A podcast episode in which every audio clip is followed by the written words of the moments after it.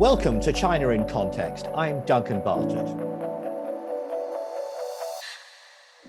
Shifting allegiances are a hallmark of the changes taking place in the global order. And one of the most profound changes is the way Germany views Russia and China. Since the Russian invasion of Ukraine, Germany's Chancellor, Olaf Scholz, has imposed tough sanctions on Russia and dispatched weapons to the Ukrainian military, while the German Defense Minister, Christine Lambrecht, has called on the European Union to discuss a total ban on Russian gas. And as Germany's relationship with Russia goes sour, so the gulf between Berlin and Beijing grows wider. China and Germany have been at odds over a range of issues over the past few years, including human rights, the imposition of Hong Kong's national security law, and the status of Taiwan. Well, I'm very pleased to welcome back to our podcast a guest with a deep understanding of international relations and of China, Bonnie S. Glaser. She's the director of the Asia program at the German Marshall Fund, and she presents the excellent China Global podcast. Bonnie, I'm so pleased that you can join us again from Washington, D.C. Thank you so much for having me back. May I start by asking you about the significance of the changes in the relationship between Germany and China, which have taken place recently. What does this changing situation mean for the world? Well, there's been a lot of changes in Germany's relationship with China, but of course, that's just a subset of the changes in China's overall relationship with Europe. Um, there have been growing concerns about uh, Chinese policies uh, during uh, COVID 19 when China was uh, uh, circulating below standard testing kits and medical masks to many European countries, including Germany. There's been growing concerns about China's human rights policies. Uh, in, in Xinjiang, China imposed sanctions on EU parliamentarians and NGOs. Um, and, and that led uh, Germany to lead the, I, I, think, the, the, the effort to freeze the investment agreement known as the CAI. Uh, and uh, there's been forced labor. Uh, Germany has supported an EU-wide import ban on goods made with, uh, with forced labor. Annalena Baerbock herself said she wouldn't attend the Olympics that took place last uh, February. So I think there's been uh, a number of changes. And then on top of that, of course, there's the Ukraine war. Um, which has led to, I think, it's been a real wake up call for Germany and for other European countries that China has refused to even use the term invasion and has blamed NATO uh, for the war. And that has led Germany's uh, Chancellor Scholz, along with other European leaders, um, uh, to call for China to urge Russia to end the war, but, but Beijing has not done so. Uh, so there has been a gradual shift over the last several years. You talk about a, a more fractious relationship but I'm thinking that most of the things that you've mentioned there have been in the last couple of years. If we were to go back uh, to when former Chancellor Angela Merkel was Germany's leader, she was clearly held in high esteem by China. And I think it's fair to say that she took the view that the best way to persuade China to remain in compliance with international norms was through business. Indeed, she pushed hard for that EU investment deal with Beijing. Uh, that was a good time for China, wasn't it? Well, yes, the Chinese, I think, um, appreciated the fact that Angela Merkel would only talk about um, criticism she had of Chinese policies behind closed doors, uh, which was, of course, very different from the United States, especially um, in the latter part of the Trump administration. Um, and Angela Merkel did, as you say, uh, believe that the best way to influence China's own policies, um, domestically as well as internationally, was through business. Uh, there was a time that the United States was more optimistic as well that trade with China would lead China to become, um, as we used to say, more like us, uh, adopt more democratic practices. But the United States became I think, um, more pessimistic about the achievement of that goal earlier than Angela Merkel did in her final years in power. I think she was very reluctant to give up that set of uh, beliefs.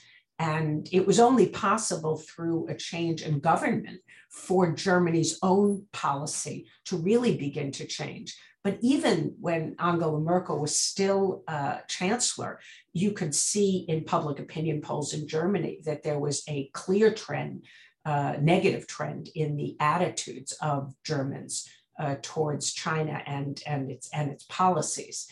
Uh, so uh, it, it is not surprising to me that uh, we saw a fairly significant shift once Chancellor Scholz came to power.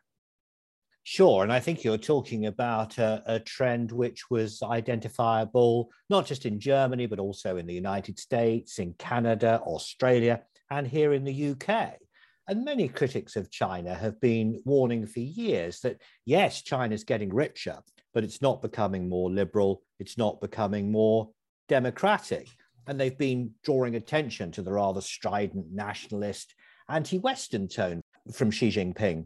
You know, I can't imagine that's going to be softened uh, if his power becomes entrenched at the 20th Party Congress in November. Do you think people in Germany have been turning a bit of a deaf ear to these warnings? Are they ill informed? Well, well, as I said, I do think that there's been a gradual change in attitudes toward China in, in Germany and, and this has taken place in most of the advanced industrialized world. Uh, uh, to be fair, people in Germany aren't necessarily on the front lines of China's policies. Uh, so unless they read the newspaper, they're very interested in, in international affairs. Uh, they, they might not experience this personally, uh, but of course, if they're paying attention, they see things like Chinese trade coercion against Lithuania, a member of the EU. Um, and that has led to, I think, an uproar um, in, uh, in, in parts of Europe. Countries should see this as a wake up call because they too could become targets of Chinese trade coercion.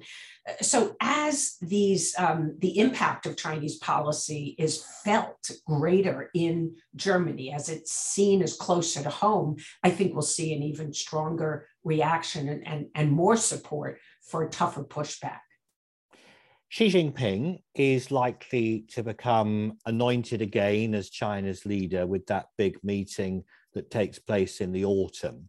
How do you see foreign policy issues such as China's relationship with the EU and the relationship with Germany? How do you see that changing or playing out if Mr. Xi does indeed get another third term in office?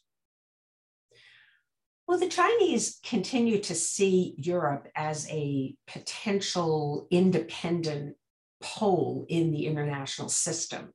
They want to drive a wedge between the United States and Europe. They want to promote uh, strategic autonomy uh, in Europe. Uh, so they believe that uh, NATO uh, should no longer exist. It's a Cold War relic um, a, along with other US alliances uh, in, in Asia. Uh, so I think that this trend will, will continue potentially because the Chinese have concluded that the United States will remain implacably hostile toward uh, China and that this intense competition will continue for many, many years to come. So China will be looking for friends elsewhere. Oh, that's a fascinating analysis. I want to talk about globalization. It's a word that we hear used in, in many different contexts. But um, in terms of exports uh, from China, Germany's been one of the great partners in helping China on this path to globalization in this respect, because in many cases, it's the Germans who sold the machines to the Chinese factories so that they could make these products, which they then sell on to the rest of the world. So, you know, you might pick up a box that says made in China, but if there was space on the label for another phrase, it might say made in China with German technology. I'm sensing a shift though. Um, a lot of people are talking about indigenous innovation, dual circulation, these kind of phrases in China. It's not really prioritizing cooperation in the same way as before, is it? I think that's absolutely true. I think that China sees um, risks and vulnerabilities in being too connected to the rest of the world, although there are also advantages. So, essentially, dual circulation, the way I like to describe it, is that China wants the world to rely more on China while reducing the extent to which China relies on the re- rest of the world, especially for uh, uh, technology. Um, and, and we saw at the um, National People's Congress in China earlier this year um, a uh, reaffirmation of this dual circulation policy and the need to become more self reliant. Uh, but the problem is that China continues to lag behind so many of the advanced industrialized countries in these key strategic technologies. Uh, so it is premature for it to be cut off you know from the world and to rely only on itself. It needs much more time to catch up. So you could take semiconductors as, as a good example of this um, in 2020, China sourced only 16% of its semiconductors domestically. It's dependent on Taiwan and, and, and South Korea and, and others to get semiconductors. And despite the fact that China has invested enormous amount of money in startups um, and its own firms, um, it continues to lag very far behind. So indigenous innovation um, is the watchword uh, but China has to be careful about how it is implemented. Do you think people in Germany who do business with China are worried about being affected by sanctions if China is accused of supporting the Russian army in Ukraine? Oh, absolutely. Um, but American companies also uh, share that concern. If China were to violate the sanctions on, on Russia, uh, its banks, its companies would be targeted by the United States with secondary sanctions. It's unclear whether uh, European countries like Germany would go along, in part because they don't have the tools that the United States has already developed uh, for secondary sanctions. If um, Europe and the United States actually were to uh, impose secondary sanctions on China, then global supply chains um, would be affected in, in a way that I think would be really consequential. Uh, but uh, uh, I, I, think China will avoid that, that outcome. And the question of providing military support is, is certainly an important one. I think China doesn't want to have a, a, a, a cruise missile found in a city in Ukraine that has just demolished a building and killed innocent civilians with Chinese etchings on the missile. In other words, anything that's traceable, I think, um, is something that China would want to avoid. Sure. Well, that that's about the military relationship. But let me just uh, press a little bit further on that China-Russia relationship before we finish. I was reading a, a, quote the other day about the way in which the Chinese state media is uh, presenting the war in Ukraine. I'll read you the quote. The propaganda apparatus in China is spreading almost exclusively Russian fairy tales about the war in Ukraine. And that quote's from an article that I found online written by Mikko Huotari from the uh, Mercator Institute for China Studies in Berlin. They've got some great researchers there, actually. Uh, we like speaking to the Mercator Institute on this podcast. But I mean, there's a problem here, isn't there? Because if China's supporting the Russian propaganda effort, even if it's not actually supplying weapons, it could still be seen as culpable with the invasion of Ukraine. There are certainly different kinds of culpability. Uh, China isn't shooting innocent civilians in the streets. Uh, but China is propagating Russia's narrative about the war. It is um, amplifying its disinformation, uh, particularly on issues like alleged uh, US bio weapons um, research uh, in Ukraine. China is also, of course, providing revenue uh, to Russia by buying its oil, along with many other countries, including countries in Europe, although there will be an effort by at least some countries to cut back uh, on those oil uh, purchases. We certainly can't pin blame on, on, on China for starting the war. Um, and China shouldn't be trying to pin blame on the United States uh, or Europe for starting the war. But there is more that could be done to try and take this war to an end. And I think that if anybody is pouring fuel on the fire. Um, it is certainly, uh, China is one of those countries. Well, thank you, Bonnie. You've given us a great sense of how these important themes play out, not just in China and Germany, but also internationally. That was Bonnie Glaser, presenter of the China Global podcast and director of the Asia program at the German Marshall Fund of the United States.